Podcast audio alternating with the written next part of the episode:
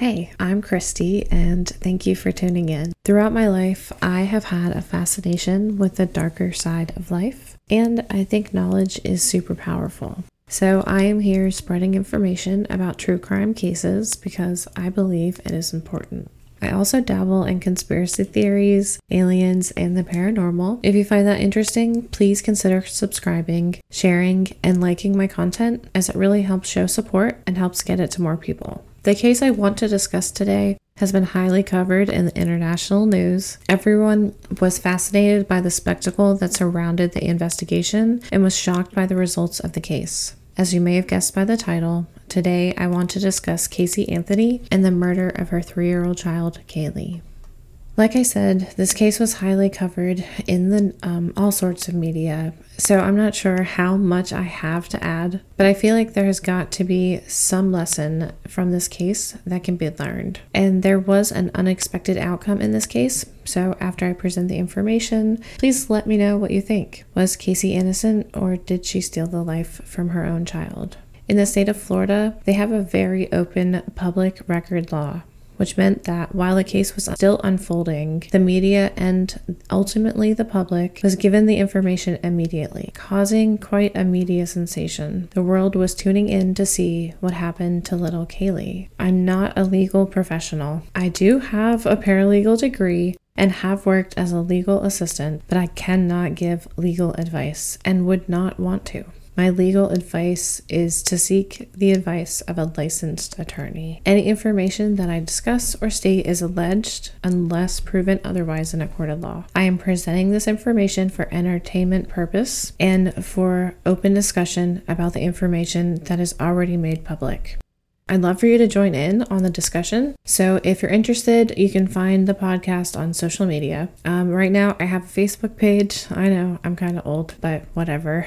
and there's also a group there. I have an Instagram, and I also just joined Threads. So, um, please find those groups or pages. Um, give me a like, comment. Let's um, get in on this discussion and see what you think. Um, I'd really love to hear.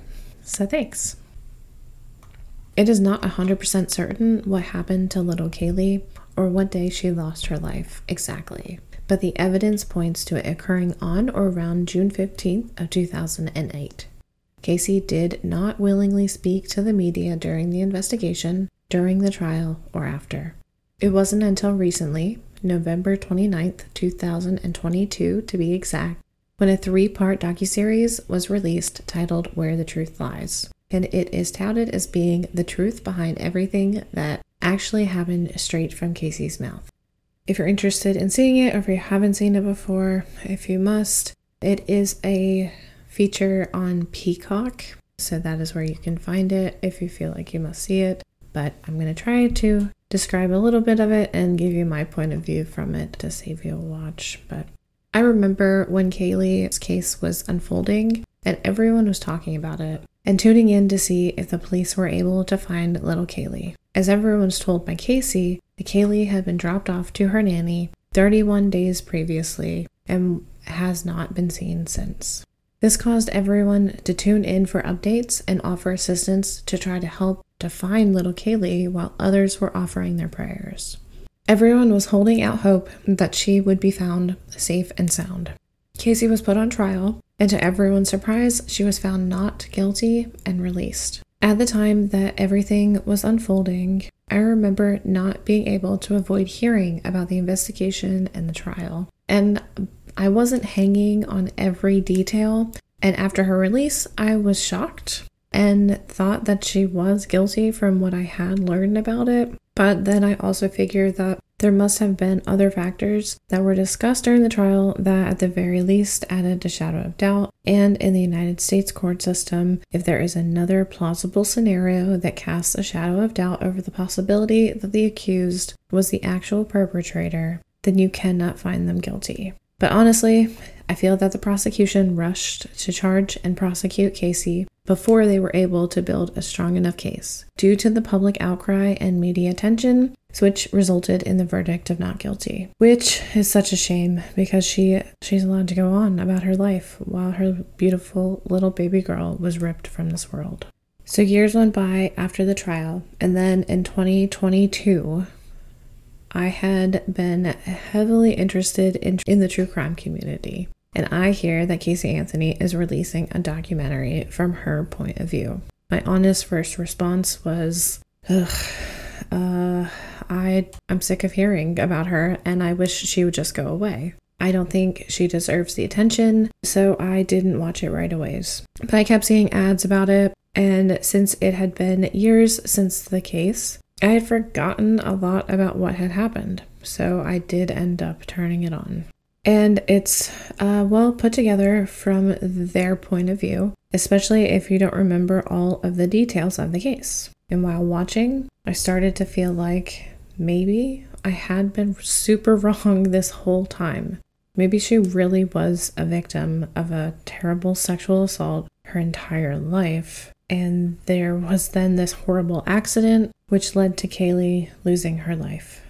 And then, due to being from never being forced to hold accountability for anything, Casey handled the accident incredibly poorly, muddying the waters of the case, leading to the huge to the huge spectacle that we all saw unfold. So after watching the docu-series, I started to chat with Chris, my spouse, about the case, and I couldn't stop thinking about it, which led me to decide to start looking into the case again, find all of the details I could to see if I can make up my mind on what I think actually happened. So, I'm going to start from the docu-series and go over what Casey alleges was her actual point of view. And then I'm going to go back in chronological order from the facts that we have from Casey's birth up into the trial.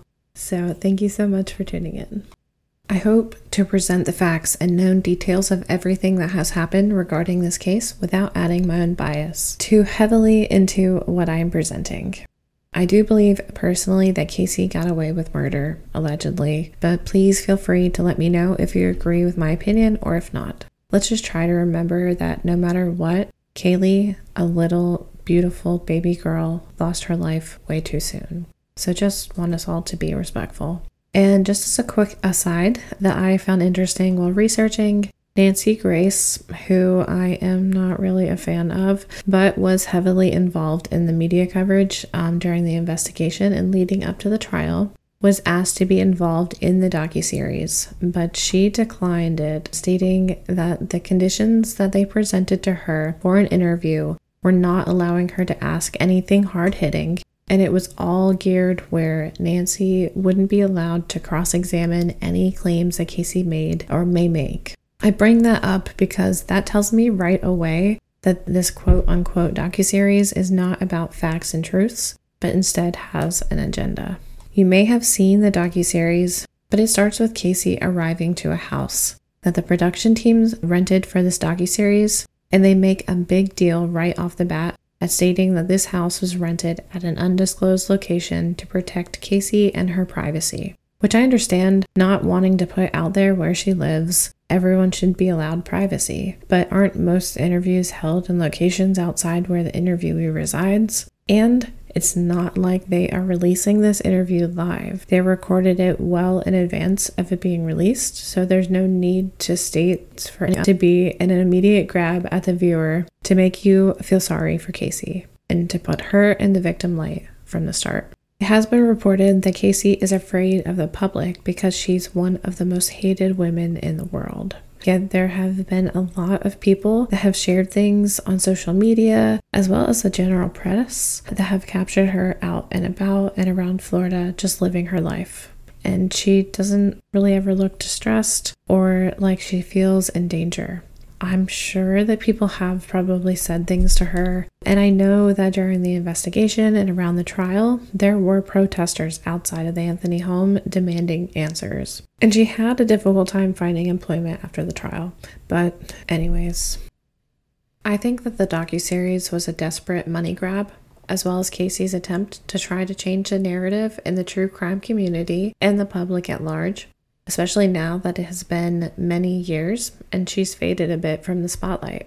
Not everyone remembers exactly what happened. The series could have been one episode, but they added a lot of unnecessary video footage of Casey wandering around on the beach taking pictures.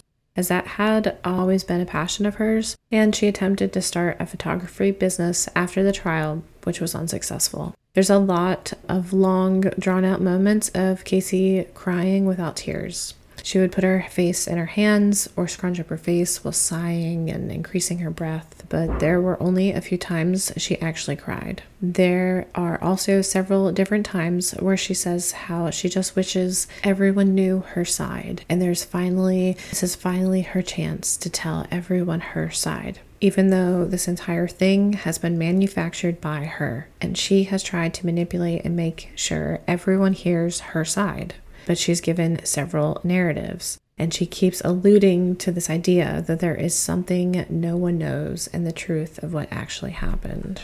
There are also times in the docu-series where the interviewer um, questions Casey on her odd behavior surrounding the investigation and during the trial, where she was seen completely stone-faced, or she was stoic, or even annoyed when hearing the details of the case or being questioned on those details. Her only comment is that she was just so numb throughout all of this. It was so weird, she says. But then the interviewer doesn't question her or push her further on those comments. There was a lot of Casey just reiterating what the interviewer said without actually answering or addressing the situation. Very much like a politician likes to answer a question. Eventually, in the third episode, Casey finally reveals her truth and puts all of the blame on her father, George which isn't new information because it is the exact narrative the defense used in trial. She stated that George sexually molested her throughout her entire childhood until she was around 11 or 12.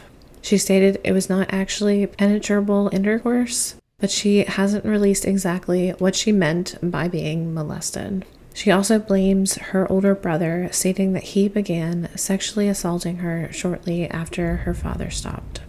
To me, if George truly did treat Casey the way she claims, then it could potentially explain the extremely odd behavior during the time leading up to the during the trial.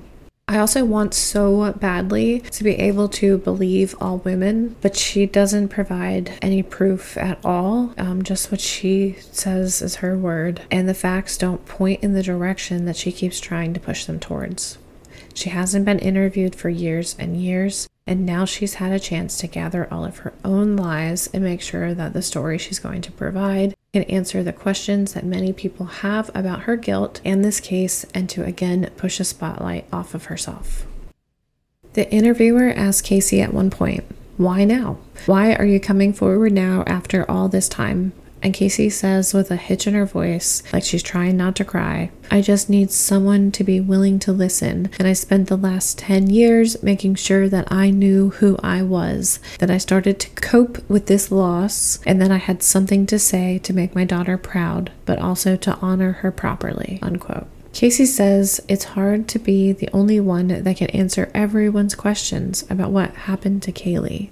Casey admits that she was a liar growing up and that she did lie during the investigation, claims that nowadays she is completely honest, direct, and blunt, and had learned from her prior mistakes. Her legal defense team helped her get on her feet after the trial, and she's been working for her defense attorney, Pat McKenna. If you don't know or don't remember what happened, back when the case was unfolding, Casey provided a lot of lies to the investigators about what happened leading up to her parents tracking her down and calling 911 to finally report Caylee missing about a month after the last time she was spotted alive. Casey did not once tell anyone that has been involved in this case that Caylee was missing. She did not call the police or call anyone of authority. Once she was literally forced to speak to the investigators, she tells them that she was going through, quote, other means, but those other means were never detailed in any capacity, and there's no evidence at all that she was making any attempt in any way to search for Caylee. But she says she can explain all of that. In the docu-series, Casey claims that yes, she did lie a lot, but it was for a reason. It was all she knew and what she was taught to do you know, because she never takes full responsibility for her actions. Casey also admits in the docu-series that every lie she told had a kernel of truth in it. When asked why she lied, then she says she has been lying her entire life. It's what she knows. And she's been attending therapy for years, trying to understand why she does what she does. All of this is a reaction to trauma, she says. She's been trying to hide from her trauma since 2008 and lock it away and not think about it. She admits that she made herself look crazy in front of the police and didn't give them any way to believe her. But this wasn't her fault. This is what she knew to do. In her family, you were never allowed to show any cracks, and you had to be perfect. And it would seem that she wasn't far from the truth there. Her family, in my opinion, is a bit of a hot mess. Cindy and George were constantly setting the stage. You lie to get out of accountability.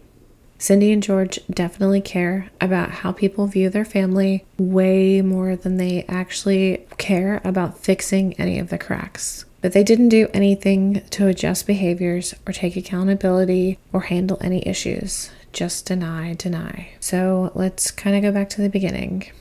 Casey Anthony was born to George and Cindy Anthony on March 19th in 1986. She also has an older brother named Lee who was four years old when she was born. I'm not going to go too far into George and Cindy because there's already so much information to go over. But from what I've learned while studying this case, George and Cindy had always cared very much about their public persona. And they didn't seem to be very many consequences for Casey when she would be in the wrong. George is a former cop and Cindy a registered nurse. It was said that Casey was very popular and they were all very close when she was young. George was previously married prior to meeting Cindy, and his ex wife did not have very many nice things to say about him, including that he was a liar and a compulsive gambler. Casey played sports in school and was very energetic and intelligent. She's always been known for being more interested in male friends than female. And when started high school is when the compulsive lying reportedly began. In her senior year of high school, she completely stopped attending school, and a couple weeks before graduation, she lied to her parents and said that her cap and gown was actually not ordered by the school. Then, a couple days before the grad ceremony, the guidance counselor called and told them that she was short credits and would not be graduating. Casey then told her parents after the meeting that this was the school's fault because when they created her schedule, they actually shorted her credits, but they didn't let her know that she was actually short these credits to graduate until it was too late. Cindy and George believed all of this, and they even attended the graduation ceremony, even though Casey wasn't honored because they couldn't face the truth and they were telling others in attendance of the ceremony that there was a mix up with Casey, and she did graduate, just wasn't able to walk. George and Cindy seemed to choose to save face over letting it be known that things might not be perfect and addressing those issues head on to learn from them. Instead, they chose to bury their head in the sand. Casey's childhood best friend later admitted that to know Casey was to know that she was a liar all the time while this friend also stated that she thinks a horrible accident caused Caylee to pass away, and Casey did what she does best and lied about it because she doesn't know how to process stress. When discussing this case, many people throw around the term pathological liar, so I wanted to break that down a little bit and explain what exactly that means and why I don't believe it really relates to Casey. This term, pathological liar, is used to describe someone who is in very little to no control over their lies, with the individual receiving little to no benefit or having no internal motivation to lie. Casey's lies are orchestrated to absolve her of guilt and have clear, thought out motivation behind them. For that, I believe that it's not a pathological thing for her. In 2005, Casey became pregnant with Caylee, but she did not tell anyone and kept it secret until Caylee's birth. Cindy and George and Casey's older brother Lee stated that when Casey was pregnant, Cindy asked her outright whether she was pregnant, and Casey was adamant to her that she was not. Casey even wore a very tight dress to a relative's wedding, which accentuated her bump, causing relatives to question if she was expecting. And yet she told everyone, I'm not pregnant, I'm just bloated. But then on August 9th of 2005, Caylee was born. Casey was not forthcoming with who the father was, and to this day, it is still not known. Cindy was overjoyed to be a grandmother and adored her granddaughter. Cindy and George welcomed Casey to stay with them and assisted with raising Caylee. She was their world. There is absolutely no doubt in my mind that the two of them absolutely loved their granddaughter and their daughter.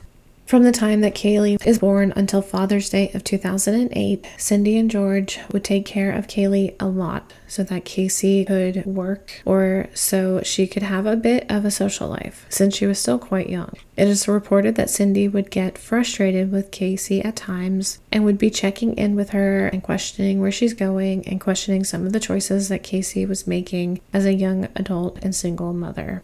Casey would also bring Caylee with her to her friend's house so that she could spend time with her friends, and they reportedly enjoyed having Caylee around and said that Casey was a good mother who really loved her daughter and would take good care of her when Casey would bring Caylee around. But they saw Casey without Caylee more and more frequently prior to Caylee going missing.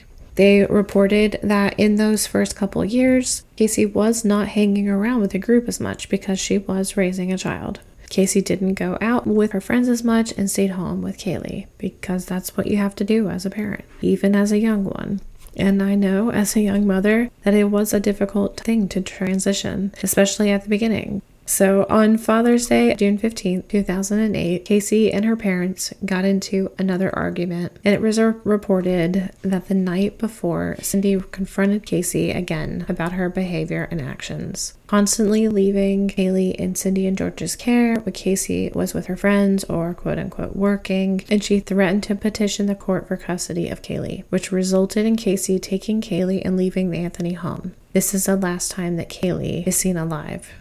Casey was 22 years old, and it was two months before Caylee's third birthday. Was this what happened? Casey may have freaked out and harmed Caylee to hurt her parents and free herself of the responsibility so she could leave her parents' house and go about her life that she so desired. Allegedly. Bella La Vita, as the tattoo she got where Caylee was missing stated, The Beautiful Life in Italian. Casey's car was registered to George Anthony, but after she left the Anthony home, the car was in her possession until about a month later when George received a phone call from an impound lot. Casey couch surfed with friends a little bit during the, these 31 days that Caylee was reported missing, but she mainly stayed at her boyfriend Tony's house. Caylee is not seen with her. Her friends report asking where Caylee is, and she's either tells them that she is with her parents, Cindy and George, or she is with Zanny the nanny. Casey's friends that came forward also advised that Casey never mentioned Caylee was missing, nor did she seem upset or worried about anything. And to this day, Casey has never called 911 or contacted the police in any way to let anyone know that Caylee was missing or in trouble. No one that is known to be involved in the case has known that Casey mentioned anything pertaining to the whereabouts of Caylee except her story that she dropped her off to the nanny. During this time, Casey also steals personal checks from her friends. She steals money from her grandparents, money from her parents' purse. She would sneak into the Anthony home and take items and then leave before they caught her, as well as stealing gas cans from her parents' house that were filled with gasoline so she could put gas in her car to drive around. When confronted about the gas cans, George had threatened to call the cops if she didn't return them. So she showed up and threw them at him, saying, Here's your fucking gas cans. Throughout the investigation, she is seen being very harsh and demanding of both of her parents, which, if George was the abuser, she says he is. This is not typical behavior for someone who is speaking to their abuser. It's almost never confrontational as to not want to provoke an attack. Casey was also seen at several nightclubs and parties during the time that Caylee was missing. For the latest docuseries, Casey admits that she used to work at Universal Studios as a freelance photographer, but not during the time which would apply to this timeline of events. But during the time Caylee was missing, Casey now claims that when she told Cindy she was working, that she wasn't technically lying because she was working, just not at Universal. Instead, she was a nightclub promoter and was getting paid for those nightly outings. There is some evidence that she was a like a shot girl and promoted some things at clubs in that capacity. And her boyfriend Tony was involved in the nightclub scene and was a promoter. She also later claims that she was actively working during this time to save money to move out of her parents' home. But why was she also stealing fuel for her car and money from her friends and from her loved ones? I guess you still could be, but really? She used this to add to her narrative that she was trying to escape her parents' home because of the abuse that she allegedly was subjected to by her dad and brother, and by her mom being allegedly compliant in this happening. Since Casey left with Caylee in June, Cindy had been trying to contact Casey to find out where they are. Ask about Caylee, ask to see Caylee, ask to speak to her, and each time Casey either would blow her off or give her an excuse as to why they couldn't come back or why she couldn't speak with Caylee. She would say things like she's sleeping or I'm at work or say that she was with the nanny. On July 15th, George Anthony picks up the Mazda that Casey was using. Like I said, it was in George and Cindy's name, and an impound lot contacted George to notify that the car had been there for quite some time and was racking up quite a high storage fee. When he arrived to pick up the car, he is astonished at the smell that permeates the entire car. He notes that on the way back home, he had to drive with all of the windows down because it was so intense. This smell lingered and lingered. The manager of this impound lot would later testify during the trial to how intense the smell was and how his experience he had been witness to several dead bodies in cars and he was sure that that was the smell. Once the investigation began there were air samples taken of this smell and one of the investigators stated that when he received those air samples and opened them to begin his assessment of them, the sample was still overwhelmingly strong. At the same time, Cindy finally tracks down Casey. She finds her at her boyfriend Tony's house and forces her to get in Cindy's car and come back to the Anthony home. There are three separate 911 calls made by Cindy during this time. I'm, I drove to the police department here on Pershing, but you guys are closed. I need to bring someone into the police department. Can you tell me where I can, the closest one I can come into? What What are you trying to accomplish by bringing them to the station? I have a 22-year-old person that has um, grand theft sitting in my auto with me. So the 22-year-old person stole something. Yes. Is this a relative? Yes. Where did they steal it from? Um, my car and also money. Okay, is this your son? Daughter. Okay, so your daughter stole money from your car? No, my car was stolen. We've retrieved it today. We found out where it was at. I've retrieved it. I've got that, and I've got affidavit for my banking account. I want to bring her in. Okay. I want to press charges. Where? That's actually going to be in the jurisdiction of the sheriff's office, ma'am, not the Okay. Orlando Police Department. Alrighty. Let, let me transfer you over to the communications section for Or- Orange County. Okay. Now,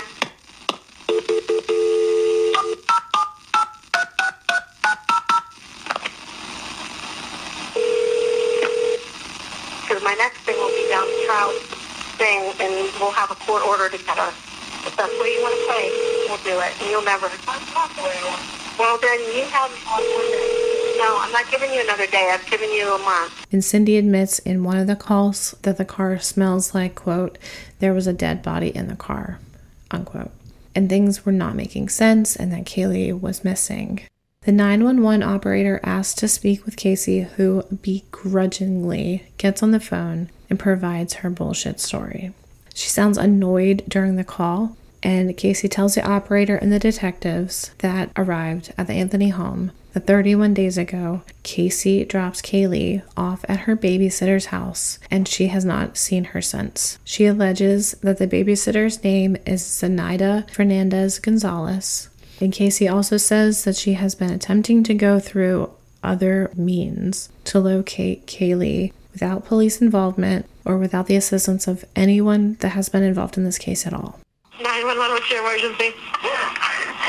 I called a little bit ago. The deputy baby sheriff Sunday, I found out my granddaughter has been taken. She has been missing for a month. Her, her mother finally admitted that she's been missing. Okay, what, what is here now. okay? What is the address that you're calling from? We're talking about a three-year-old little girl. Oh, my daughter finally admitted that the baby's in the store. I need to find her. Your daughter admitted that your the baby is where? But the babysitter took her a month ago that, that my daughter's been looking for. I told you my daughter was missing for a month. I just found her today, but I can't find my granddaughter. And she just admitted to me that she's been trying to find her herself. There's something wrong. I found my daughter's car today, and it smells like there's been a dead body in the damn car. Okay, what is the three-year-old's name? Caylee, C-A-Y-L-E-E, Anthony. How long has she been missing for? I have not seen her since the 7th of June. So it's Caylee's missing. Caylee's missing. Casey says Danny took her a month ago. She's been missing for. Okay, I just can, I need I, I understand. Can you just can you calm down for me for just a minute and just I need to know what's going on, okay? I'm gonna try and talk. I'm sorry, we can start looking for Is your is your daughter there? I'm on the phone with them. Is your daughter there? Yes. Can I speak with her? I called them two hours ago. They haven't gotten here. Can you say finally admitted them Danny took her a month ago. It's Ma'am. Ma'am. Okay, downstairs to talk. They want to talk to you. Oh, yeah, they can talk to you. Answer the question. Hello? Hello? Yes. Hi. Well can you can you tell me what's going on a little bit? I'm sorry? Can you tell me a little bit what's going on? My daughter's been missing for the last 31 days. And you know who has her? I know who has her. I've tried to contact her. I actually received a phone call today now from a number that is no longer in service. I did get to speak to my daughter for about a moment, about a minute. Okay, did you guys call and report a vehicle stolen? Um, yes, my mom did. Okay, so there's been a vehicle stolen too? No, this was my vehicle. What vehicle was stolen? Um, it's a 98 Pontiac Sunfire. Okay, I have deputies on the way to you right now for that. Now your now your three old okay, your three old daughter is missing. Caylee Anthony, Yes. white female, Yesterday. Yes, white female. three years old, eight nine two thousand five is her date of birth. Yes. And you last saw her a month ago? 31 days. From 31 days. Who has her? Do you have, do you have a name? Her name is Zenaida Fernandez Gonzalez. Who is that? Babysitter? She's she's been my nanny for about a year and a half, almost two years. Can, can- why why are you calling now? Why didn't you call 31 days ago? I've been looking for her and have gone through other resources to try to find her, which was stupid. Okay. Can you can you give me the name of the the nanny again? Like spell it out for me. Zenaida, E Z-E-N-A-I-D-A. The investigation begins. July 16th of 2008, detectives speak to the property manager at the alleged apartment complex that the babysitter supposedly lived at, and they call Universal Studios where Casey has stated she's been working to confirm and verify her alibi. Throughout these conversations, they learn that no one has lived at the apartment for quite some time and that she once was a subcontractor for Universal Studios in the photography area. If you've ever been to a major theme park, when you walk into the gates and sometimes in different areas throughout the park, there are people there to take your picture. That's what she did. But this was her previous job, and she had not been working there in quite some time. The detectives decide to take Casey to the apartment complex where allegedly Zenaida the babysitter lived and who has supposedly been babysitting for Casey for the last two years. As the police already know, the alleged apartment is completely vacant and no one has lived in the apartment for quite some time. Casey claims that this isn't true, that Zenaida has lived here, and this is where she dropped Caylee off. A woman named Zenaida Gonzalez sued Casey because she claimed that due to Casey's bogus claims that she lost her apartment, she lost her job, she got angry phone calls, and was treated like she was a child kidnapper. It was determined that this woman, who is not a nanny, and Casey Both visited an apartment complex on the same day and filled out an information card while there. The information that Casey provided to the police when they were asking about the alleged Zanny the nanny, the name, the make and model of her car, and two of her children's names all matched the information on the card. But Casey still says that she did meet Zenaida, who was a nanny. She just wasn't her nanny. And that was her kernel of truth, which wasn't even true. Detectives then take Casey to Universal Studios. Once they arrive at the security gate, Casey boldly walks up to the desk and tells the security guard her name. They say they don't have her listed as an employee, and she argues with them for a while. There's some back and forth, and the guard is like, Sorry, there's no one by that name, or the name of your supervisor, or the name of your manager. Finally, the detectives ask the supervisor on staff if it would be okay, since they are escorting her, if they enter the premises and she takes them to where she works, and they agree. Casey confidently walks in and heads off in the direction with the detectives following behind. She's periodically waving at random people in the halls like she knows them, who then wave back at her, but more in a like, who is this person waving at me? kind of like questioning way. But then finally, Casey turns down a hall, which is a dead end, and she just kind of stops and turns around and looks at the detectives and then admits, okay, I don't actually work here. Like, how kind of Looney Tunes do you have to be? I can kind of understand lying. Everyone lies from time to time, but to actually continue on like that until you absolutely cannot lie anymore, I just can't understand the mindset. I'm also such a passive, non-confrontational person most of the time, so my my anxiety could just never do that. Police bring her into the conference room where they can start to question her about her lies and end up placing her under arrest for lying to police. Uh, before we went on tape about your cell phones. Yes, I have two phones. I just received a new phone through work, through Universal. Um, the phone won't keep charged, so I use my old phone that I actually had gotten again through Universal for work. Okay. You, did you lose a phone? Yes, Was that your personal phone? it was my personal phone, but I also use it for business. Okay. What's your what's the number for the phone that you lost? Um, 407 619 986. It's Did the you same keep number. that same number? Yes, it's You still just the lost same the number. I just lost the phone. And in that phone, you're saying was the SIM card, and the SIM card had the contact Actually, the information. SIM card is in my Nokia phone, but I know there's numbers saved to the cell phone itself. So if we get the actual phone, I know I have one other number for Zenaida, and probably a number for Jeff besides work numbers, and but they're not in your SIM card. they're not saved on the SIM card, they're saved on the phone. I've been trying to figure out on that new phone how to save numbers from the phone to the SIM card and switch them back and forth. So that way I have everything all in one piece. Okay. So the phone where you had the number saved was lost. Yes, I filed an incident report But how did you end up keeping the SIM card?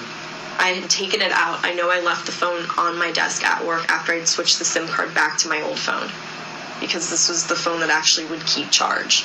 And I want to be able to have a working phone instead of having a phone that would only stay charged for about a half hour and then it would die and I can't make any more calls. It's for me not So after you practical. after you switched the SIM card is when the phone went. I left Missing. it. I know I left it on my desk, and I hadn't been at work for at least three or four days. And you said you made the report to Universal. Yes, with security. When Nine days ago. Nine days ago. Yes. Saying that everything contained in these statements are true and accurate. Yes.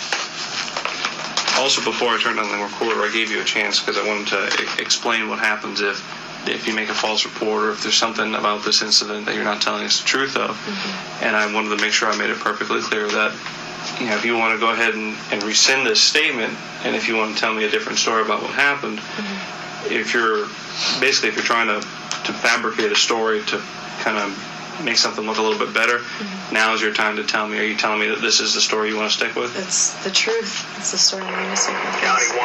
Okay. Um, On July 22nd, Casey is declared a person of interest. On August 20th, Casey posts bond and returns to the Anthony home. But then on August 30th, Casey's bond is rescinded and she is charged with allegedly stealing and cashing checks from a friend. On September 5th, she posts bond again, but then by the end of the month, she is then rearrested and returns to jail until the trial. On October 14th, the court brings charges against Casey and she is charged with murder.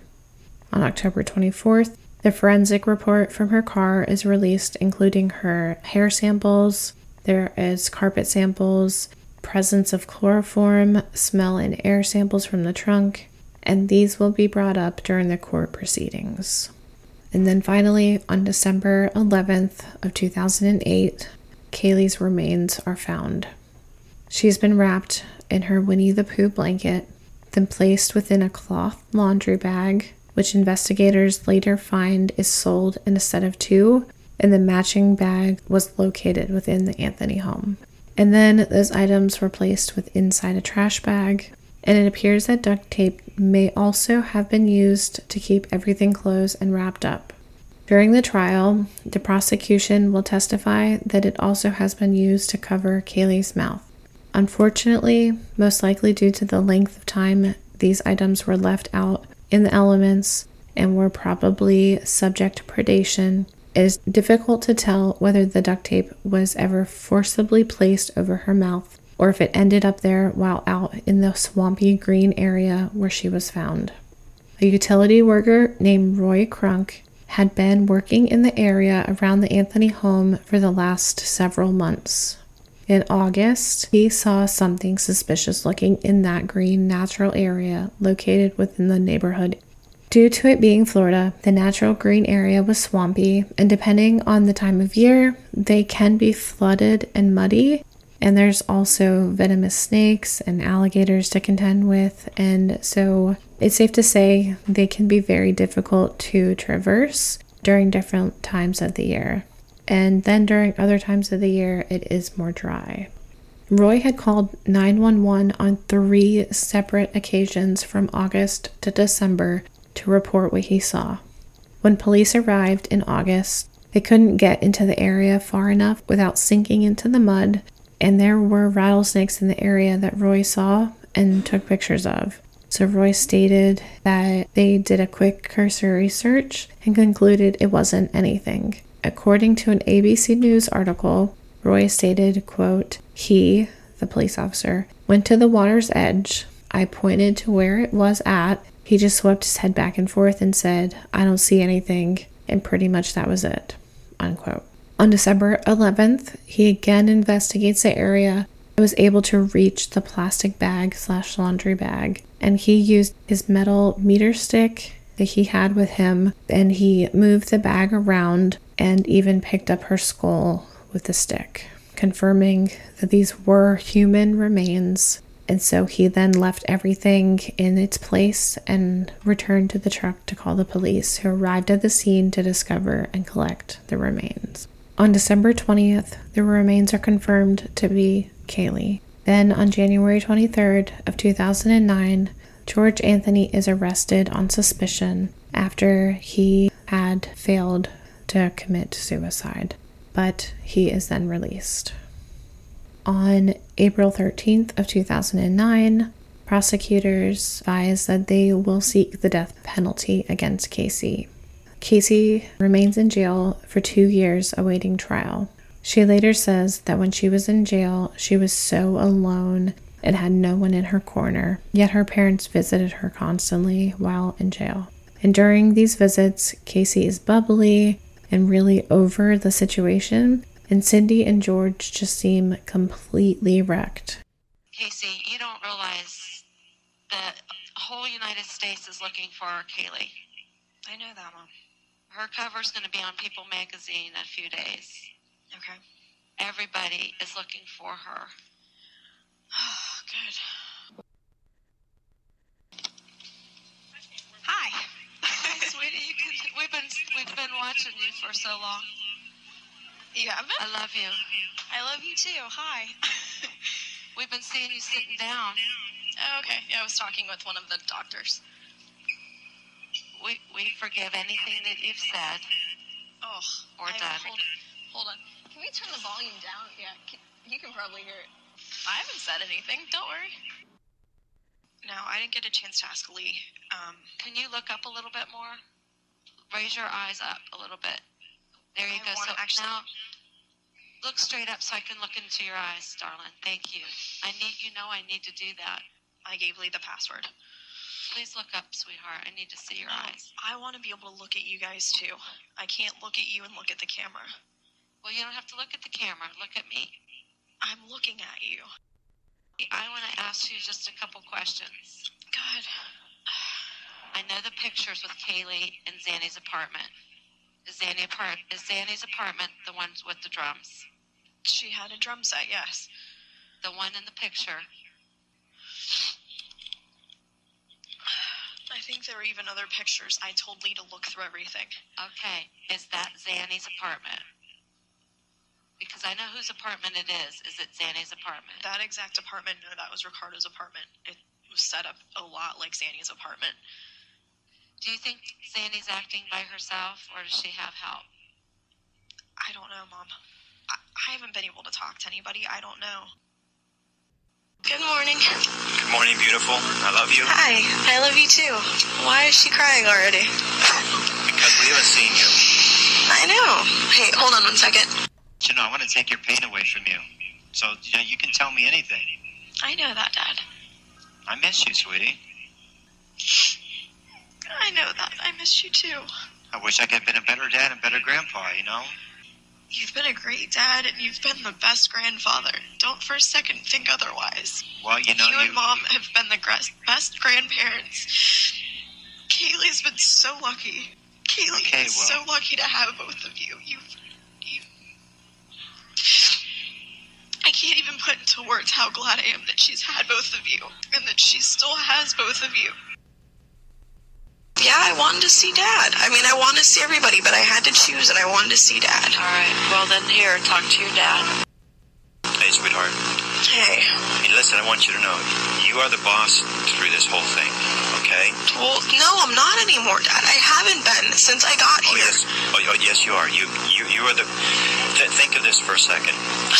Dad, You, you, I've been listen, listen. okay, okay, listen. No, I've no, been just listen to thinking me just for this. one moment. Okay, just listen to me for one second, okay? Listen, you- think of you, you owning this conglomerate, this huge business. Jose is one of your employees. So is the sheriff's department. So is the FBI. So am I. So is Lee. So is mom. You know, we're we're all working. You're the one that Dad, say, "Listen." I've told Jose.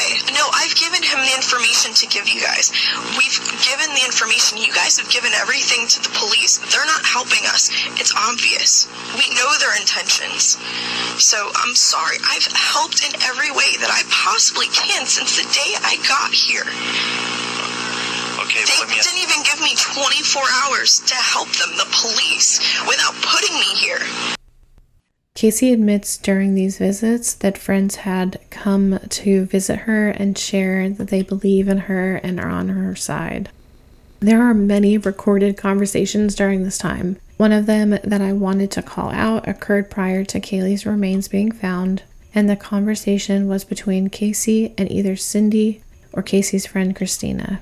I've seen it reported as both, but Casey is asking for her boyfriend Tony's phone number and the other person is crying and saying, quote, Casey, if anything happens to Caylee, I will die, unquote. Casey says, super irritated, quote, Oh my god, calling you was just a waste. I just need Tony's number, unquote. And the other person is like, Does Tony know what happened or have anything to do with what happened to Caylee? And Casey is just angry and annoyed that they won't give her what she wants and are instead putting only their focus on the whereabouts of Caylee. But Casey is not helpful and does not want to offer assistance at all to find her.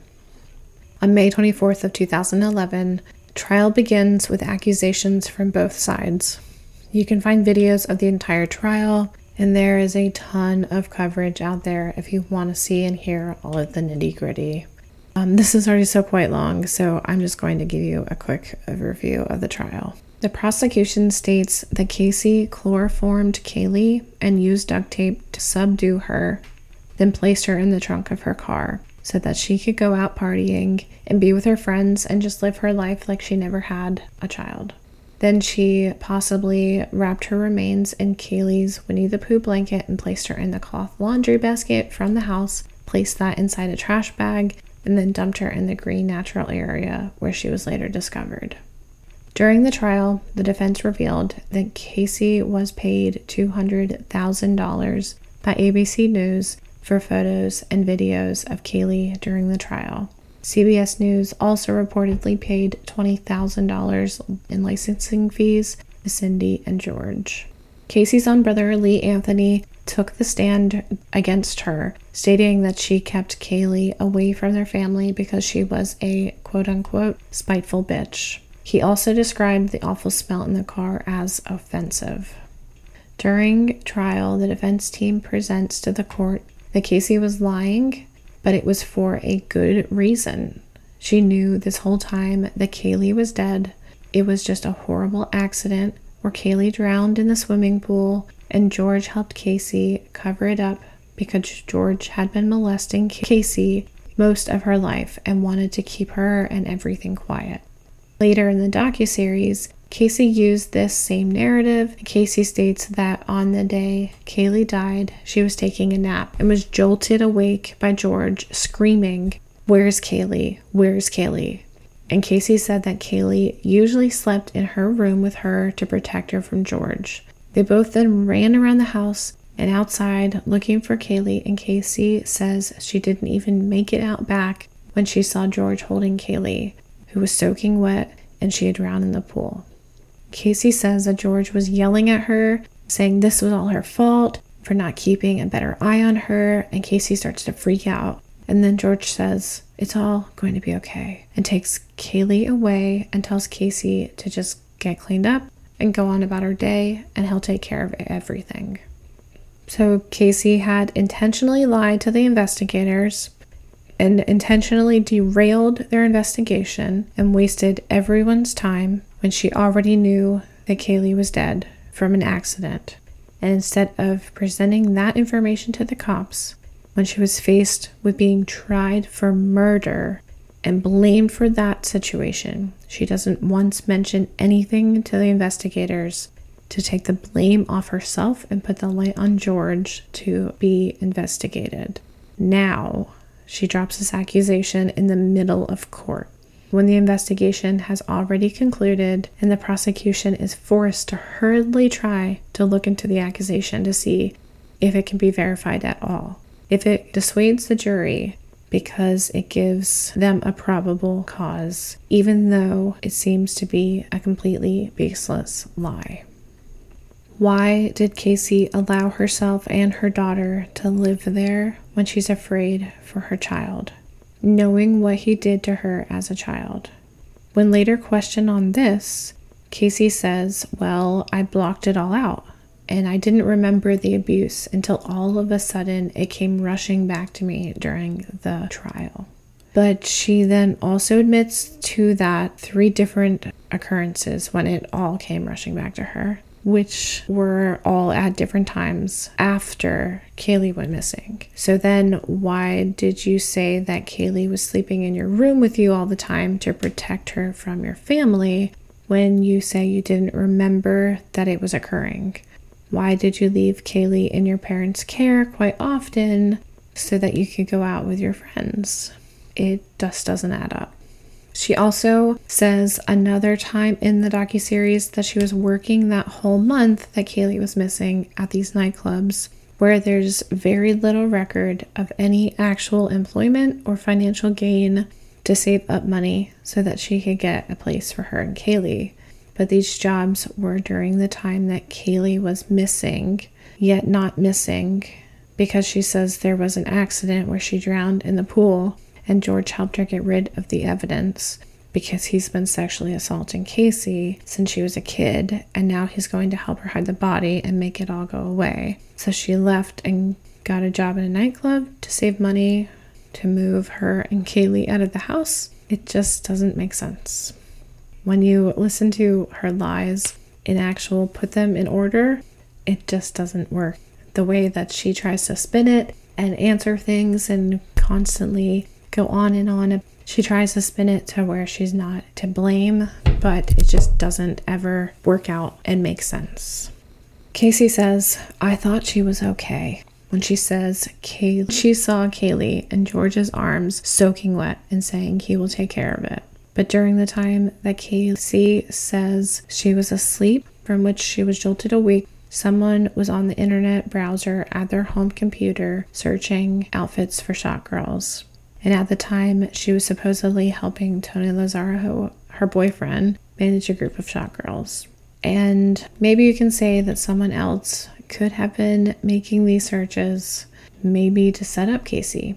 But what a coincidence that this other person is making these searches for shot girls, the very thing Casey is managing behind everyone's back at this time, because they all believe, supposedly, that she's working at Universal. So, why would anyone be there on her computer when she's asleep researching outfits for shot girls?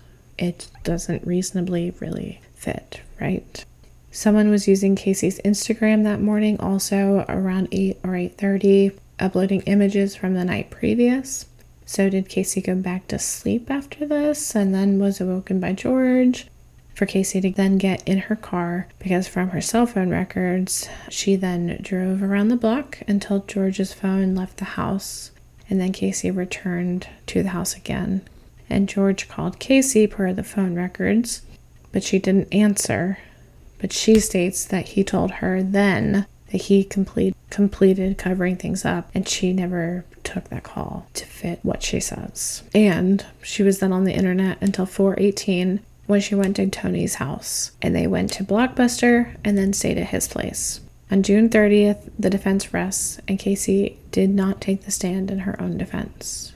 On July 5th of 2011, Casey is found not guilty of murder but she is found guilty of lying to a police officer and is sentenced to a few years, almost all of which she has already served while awaiting trial, and within a couple of weeks, she is released. Because she has thrown her entire family under the bus, she could not return home after the trial, and her defense team took her in, helped her get on her feet, and she eventually started working for one of her attorneys, Pat McKenna. Casey didn't really speak to the media after the trial. There was a ton of social backlash. The public was outraged at the verdict because everyone expected her to be found guilty. There had been protesters outside the Anthony home since the start of the investigation. They continued to make their presence known after the trial. Casey tried to go back to life as if nothing happened, but things were not always easy, and finding employment was quite tricky.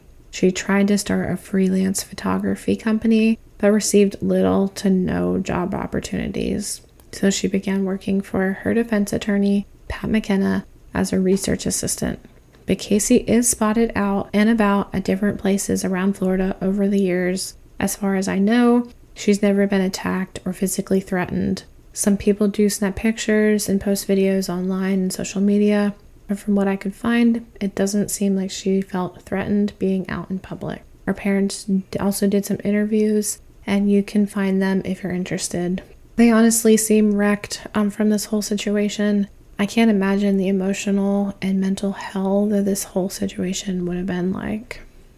Casey's main narrative is that she is a real victim in this case, and that the true perpetrator is George, in this documentary, she now shifts from he's been sexually assaulting me my entire childhood until the age of 12, but it was an accident that Caylee fell into the pool because Cindy didn't put the pool ladder away correctly, to now stating that George intentionally killed Caylee, that the sexual assault was all real, and that Casey's reasoning for why she's a compulsive liar, and she was afraid of her father Yet there is a video evidence of her bossing him around and being quite confrontational towards him on several occasions. And most of the time, his response is very someone who is very shy and very trying to please her and make sure like keep her calm and he just doesn't have the same textbook things that you would see with someone who is abusive. Not that he's an angel. I'm sure that he's guilty of not being perfect, but it just doesn't seem to be the case. The documentary does not present all of the details, especially anything that portrays Casey in a bad light. And when they have to show her in a bad light because of the facts of the case, they add this other narrative that Casey was abused so they can continue to make her the victim when the only victim in this case continues to be shoved aside by her own mother. Caylee was an innocent little girl whose life was tragically cut short. I believe that Casey, acting in anger and self entitlement, decided that enough was enough and she was going to hurt her parents in the deepest of ways. And maybe she wasn't thinking quite rationally and was careless, which resulted in an accident that was handled incredibly poorly. Allegedly. There were several hours where Casey's phone was recorded the day Caylee is presumed to have died, driving around near the Anthony home, allegedly waiting for George to leave so she could then return, which she did before again leaving to meet up with Tony later that afternoon. Maybe during that time she waited for George to leave and she gave Caylee something to make her drowsy. Maybe an accident occurred and Caylee lost her life who was never forced to take accountability for her actions, and Casey didn't know the correct logical steps to take and instead tried to save her own ass and then eventually disposed of Caylee in the swampy area where her decomposed remains would be found months later.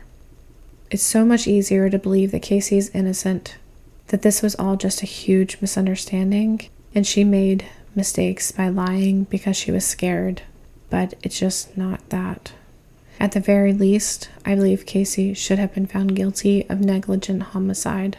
I know in my heart that Caylee is at rest and at peace, and I'm so sorry to her and those that truly loved her. She did not deserve this, and she deserves so much better. So, what do you think? I'm I so much appreciate you tuning in, and I know this was a lot of information and it's such a dark subject there's so much more to all of this um, that I just couldn't include. But I appreciate your support. So please press the like button or share the information. Please subscribe if you can or if you haven't already. Like I said, find me on social uh, so that we can chat and continue on the conversation. Um, I'd really like to keep working on this and spread the word and try to get more people involved in this community so we can try to help make a difference in some capacity. So, yep, I hope to see you on the next episode. Um, please remember to share kindness and show empathy to yourself and to others. Peace.